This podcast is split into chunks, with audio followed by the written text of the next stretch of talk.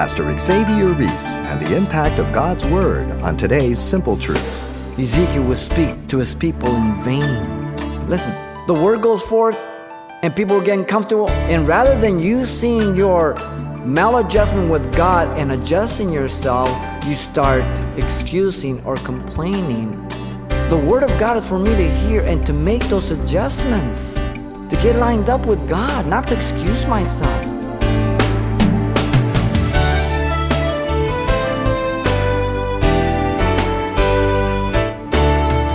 Welcome to Simple Truths, the daily half hour study of God's Word with Xavier Reese, Senior Pastor of Calvary Chapel of Pasadena, California. How do you prepare for the call of God on your life? Is ministry only for a certain select few? Let's join Pastor Xavier in the book of Ezekiel for a look at what it takes to be a servant of the Lord. Here he is with today's lesson simply titled Called, Anointed, and Sent. The call on men's lives differ in the scriptures. There are no two men alike. God always wants a man to be the one who's looking to Him. The call of Ezekiel began with the vision of the glory of God in chapter 1 as he was there taken in, back in awe of this majestic sight. Now, in chapter 2 and 3, Ezekiel's commission is characterized by the following First, the mission. Secondly, the proclamation of Ezekiel. And then, thirdly, the consecration of Ezekiel. Very unique call. Like Jeremiah's, like Isaiah's, like Paul's, different. Like mine, like those who've been called into ministry. Common thread God calls. How, when is different. In verse 2, Ezekiel is enabled by God by the command given to him. Then the Spirit entered Ezekiel when he spoke to him. The Spirit of God set him on his feet. The prophet heard God speak to him. Notice in verse 3 through 5, the prophet Ezekiel was being sent to a disloyal nation. Yahweh was saying here that his people had become a heathen nation. Whoa, what an indictment. Their character is said in verse 4 For they are impudent and stubborn children. The word impudent means cruel and difficult, obstinate, hard headed. Notice Ezekiel is being sent in the authority of Yahweh. I am sending you to them, and you shall say to them, Thus saith the Lord Yahweh, God Elohim. Ezekiel describes the experience as agreeable. Notice the word was palatable, agreeable to him, by the phrase in sweetness. Being one with God, excluded from judgment. But if he revolted against God, the people, then he would fall under judgment. Psalm 19:10 says, more to be desired are they than gold, speaking about the word. Yea, than much fine gold, sweeter also than honey and the honeycomb. The word of God nourishes us, feeds us. You remember John, the beloved, as he received the revelation? In Revelation chapter 10, verse 8 through 11, he says, Then the voice which I heard from heaven spoke to me again and said, Go and take this little book which is open in the hand of the angel who stands in the sea and the earth. So I went to the angel and said to him, Give me the little book. And he said to me, Take it and eat it, and it will make your stomach bitter, but it will be sweet as honey in your mouth. Then I took the little book out of the angel's hand and ate it, and it was as sweet honey in my mouth. But when I had eaten it, my stomach became bitter. And he said to me, You must prophesy again about many places, or peoples, nations, tongues, and kings. It is no different today. The pastor, first of all, must be partakers. The word must permeate his life. He cannot separate his life from the pulpit from his life in his home or in the world. Job said, I have not departed from the commandment of his lips. I have treasured the words of, my, of his mouth more than my necessary food. Job 23 12. Blessed are those who hunger and thirst for righteousness, they shall be filled. Man shall not live by bread alone, but by every word that proceeds from the mouth of God. Meditate upon the word day and night, then you shall be prosperous, have good success. Joshua 1 8. The hard-working farmer must first be partaker of his crop or his fruit, 2 Timothy 2 6. I cannot give to you what I do not have. I cannot take you higher than my own relationship from the pulpit. It's impossible. The proclamation of Ezekiel, though it was through a man, was the inspired word of God. And notice, thirdly, we have the consecration of Ezekiel, verse 4 to 15 of chapter 3. First, in verse 4 through 7, the prophet Ezekiel was chosen to go and to speak to the people that would not listen to him. How would you like that mission? Verse 4 the commission is repeated and again was personal. To Ezekiel, he said to him, Son of man, to be the, he was to be the mouthpiece of God to Israel. Go to the house of Israel and speak my words to them with my words. Emphasize again. The phrase house of Israel, as you know, uh, appears here about 83 times in the book. It's in reference to the northern and the southern kingdom. They were both in captivity. The reason I point that out is some people teach the lost tribes of Israel. There's no lost tribes. Some people just lost their mind, but there's no lost tribes, okay? The word go is literally go, go, marking urgency. God's timing is crucial. It's not only the man, but the right timing. And as we're going to finish this point, it's the right location. God calls the man, anoints the man, sends the man at the right time, at the right place, and God makes it go. This is the third time he is commissioned. But each focuses on something different if you just read it casually. The first in chapter 2, verse 3 through 8, focus on the rebelliousness and hostility of the people he's being sent to. The second in verse 9 of chapter 2 to verse 3 of chapter 3 focuses on the imparting of the message to be delivered God's. And then here the third one focuses on the preparation of the prophet to accomplish his ministry. Look at verse 5. The commission was to be through the common language of Ezekiel, Hebrew. Ezekiel was being sent to his own people who spoke Hebrew, not a foreign language. For you are not sent to a people of unfamiliar speech or of a hard language, but to the house of Israel, not to many people of unfamiliar speech or a hard language whose words you cannot understand. Literally, of deep lip and heavy tongue.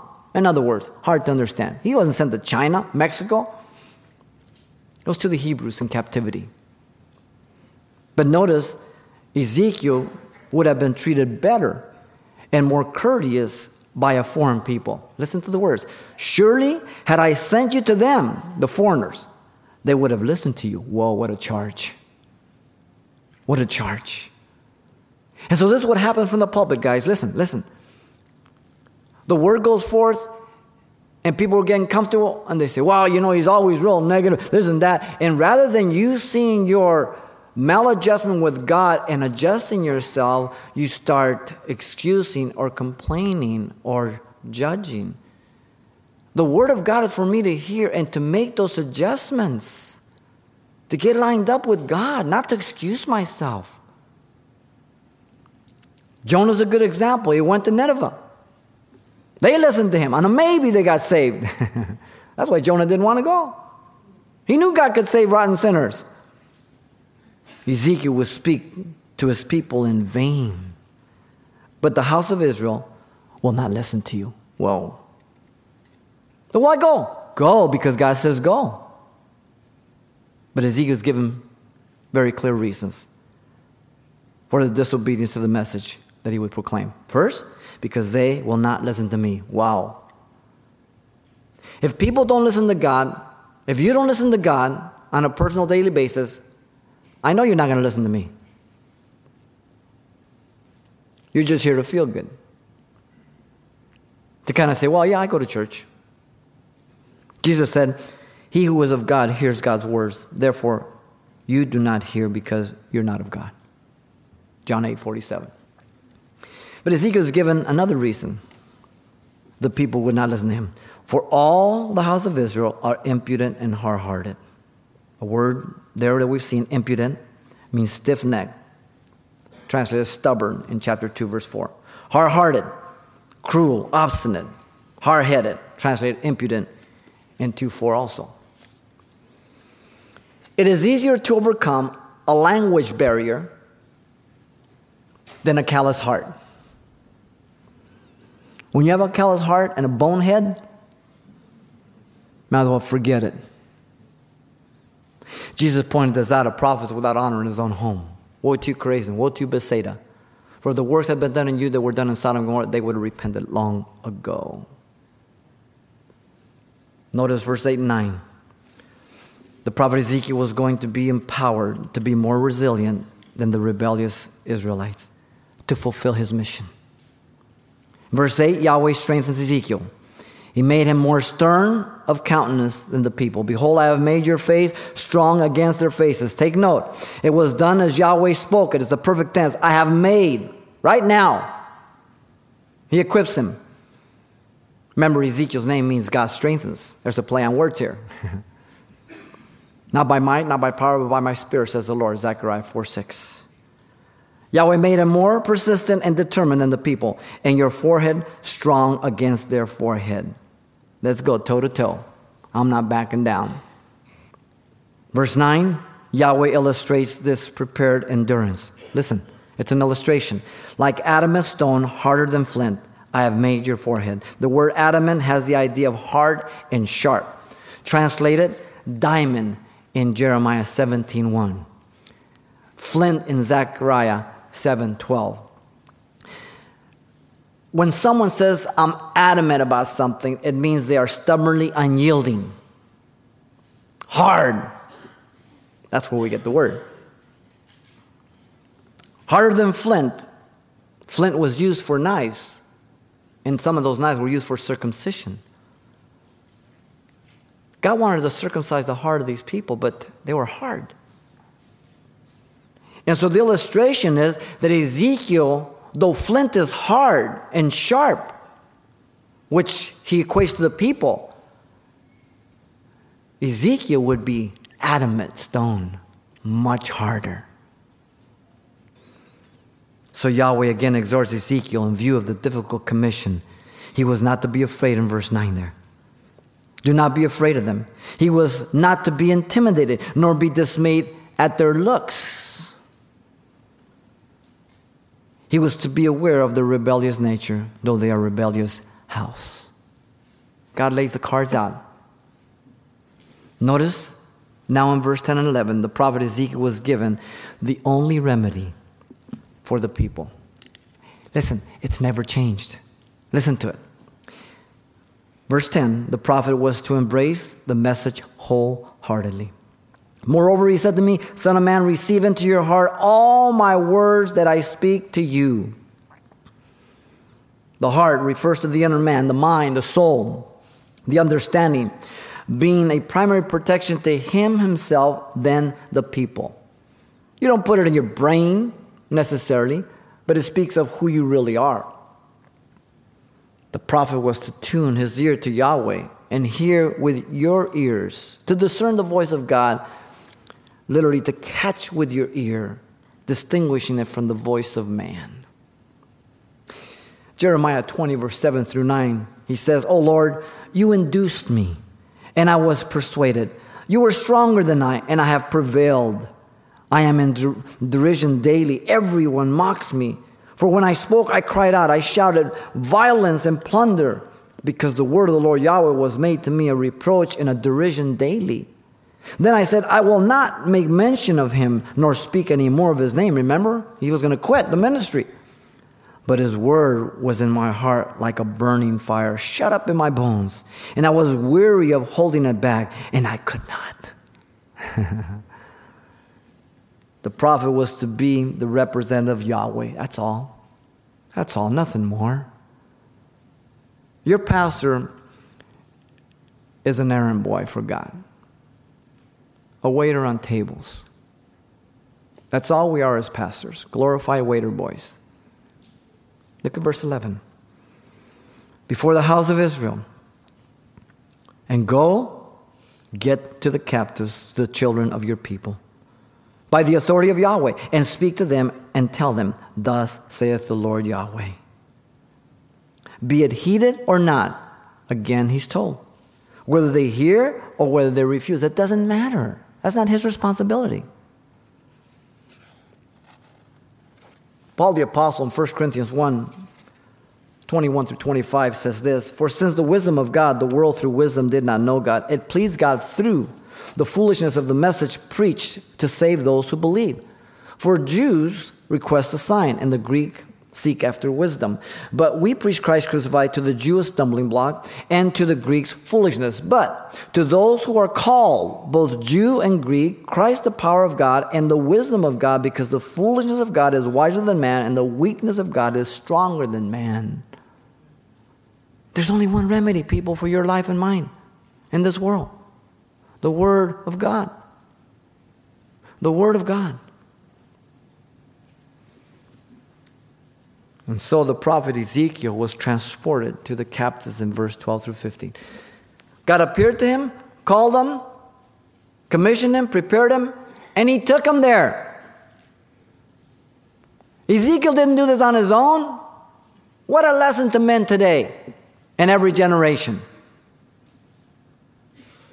Look at verse 12. Ezekiel was lifted up by the Spirit, the Holy Spirit, the third person of the Trinity, the same Spirit that directed the cherubim in chapter 1, the same Spirit that entered the prophet to put him on his feet in chapter 2, verse 2. In verse 12, Ezekiel heard the worship of Yahweh from his throne. And I heard behind me a great thundering voice, blessing, blessed is the glory of the Lord Yahweh for his place. The same thing he saw in chapter 1, here it is again.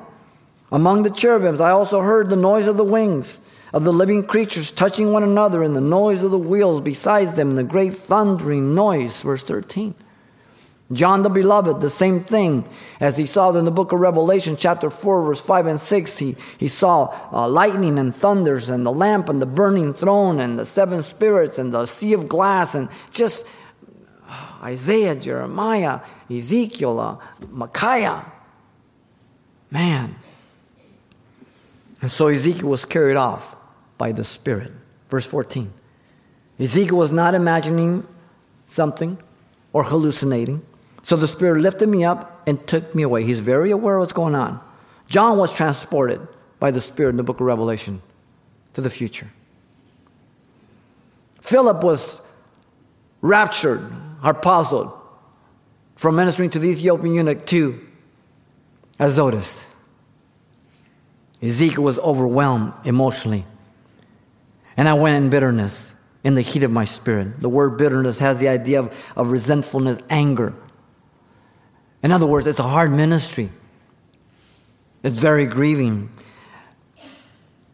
The book of Ruth 113 says, Do not call me Naomi now, bitter, for the Lord has dealt bitterly with me.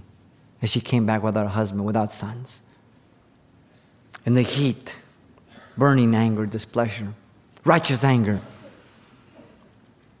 Notice 14, Ezekiel was very aware of the presence of Yahweh on his person.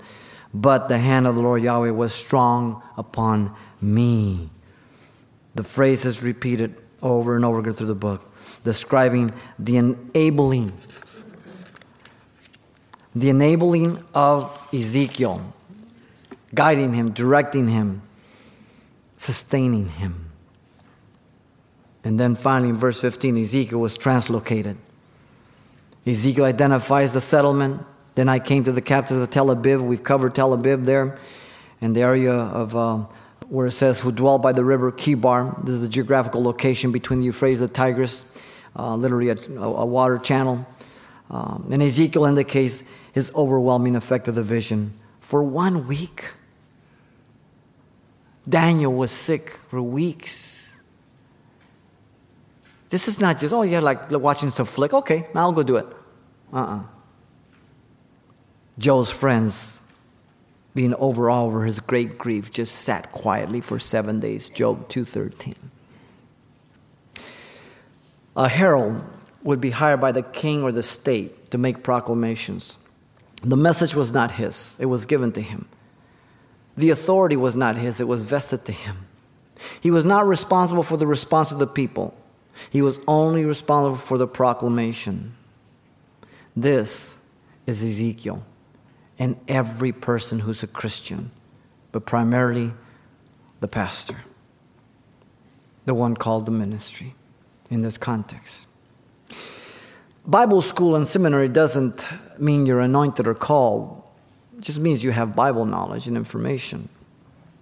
Paul says in Galatians 2 2, and I went up by revelation and communicated to them the gospel which I preached among the Gentiles, but privately to those who were the reputation, lest by any means I might run and had run in vain. Paul did not go on his own. He went where God directed him. He did only what God directed him. That's the key.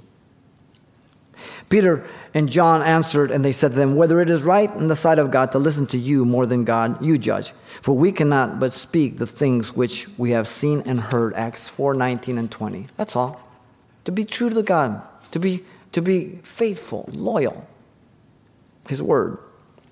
The danger is always of willful ignorance through unbelief of the people. Hardened hearts. Therefore, there must be perseverance from the shepherd.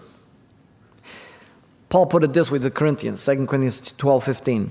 I will very gladly spend and be spent for your souls, though the more abundantly I love you, the less I be loved. That goes along with ministry. Like you as parents. The more you love, the less you be loved at times. It's okay. That goes with the territory. No problem. The hardened heart is constantly warned against in the scriptures uh, bitterness of life situations. They want to blame God and everything else. Uh, we have to guard our heart. Let me give you some scriptures. Proverbs 4.23, keep your heart with all diligence, for out of it spring forth the issues of life. Uh, Matthew 15, 19, from the heart proceeds evil thoughts, fornications, adultery, so on and so forth. Jeremiah 17, 9, the heart of man is deceitful, desperately wicked. Above all things, who can know it? Only God. The only solution for the heart, of unbelief and rebellion, is the Word of God then. Deuteronomy 10 16 says, Therefore circumcise the foreskin of your hearts and be, and be stiff necked no longer. It's a heart problem. With my whole heart I have sought you. Oh, let me not wander from your commandments. Your word I have hidden in my heart that I might not sin against you. Psalm 119, 10 and 11. Beware, brethren, lest there be in any of you an evil heart of unbelief and departing from the living God. Hebrews 3, 12. The entire parable of the sower speaks and focuses on the heart, the soils, the hard heart, the shallow heart, the compromising heart, and then the good heart. Where are you this morning? At the end of that parable, Jesus says in Matthew 13, 13 through 15, he says, Therefore I speak to them in parables, because seeing they do not see, and hearing they do not hear, nor do they understand. And in them the prophecy of Isaiah is fulfilled, which says, Hearing you will hear and shall not understand, and seeing you will see and not perceive. For the hearts of his people have grown dull. Their ears are hard of hearing, their eyes they have closed, lest they should see with their eyes and hear with their ears, lest they should understand with their hearts and turn, so that I should heal them. It cuts both ways. You refuse to see, he gives you greater blindness. You choose to see, he gives you greater light. The decision is on your part and mine, no one else. The consecration of Ezekiel, though it seemed futile, he was to speak God's word. Here you have the commission of Ezekiel, characterized by these three elements. The mission of Ezekiel, though difficult, would be successful due to the fact that he was called by God. The proclamation of Ezekiel, though it was through a man, was the inspired word of God. The consecration of Ezekiel, though it seemed futile, he was to speak the word of God. No other solution, people. It will never change. Called, anointed, and sent. Pastor Xavier Reese, and the importance of staying faithful to your calling.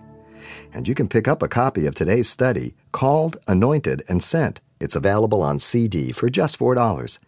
And this will also include what Pastor Xavier shared the last time we were together. So once again, the title to ask for is Called, Anointed, and Sent, or simply mention today's date. You can request your copy by writing Simple Truths, 2200 East Colorado Boulevard, Pasadena, California 91107. Or to make your request by phone, call 800 926 1485. Again, that's 800 926 1485. Or the address once again is Simple Truths, 2200 East Colorado Boulevard, Pasadena, California 91107. And it helps us when you include the call letters of this station somewhere in your correspondence. This information is necessary for monitoring the effectiveness of this ministry in your area. If jealousy is a bad thing, then is God wrong? A look at a jealous God on the next edition of Simple Truths with Pastor Xavier Reese. An intriguing study next time.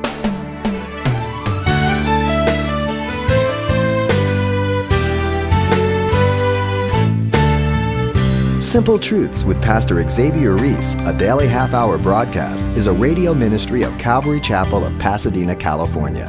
www.calvarychapelpasadena.com.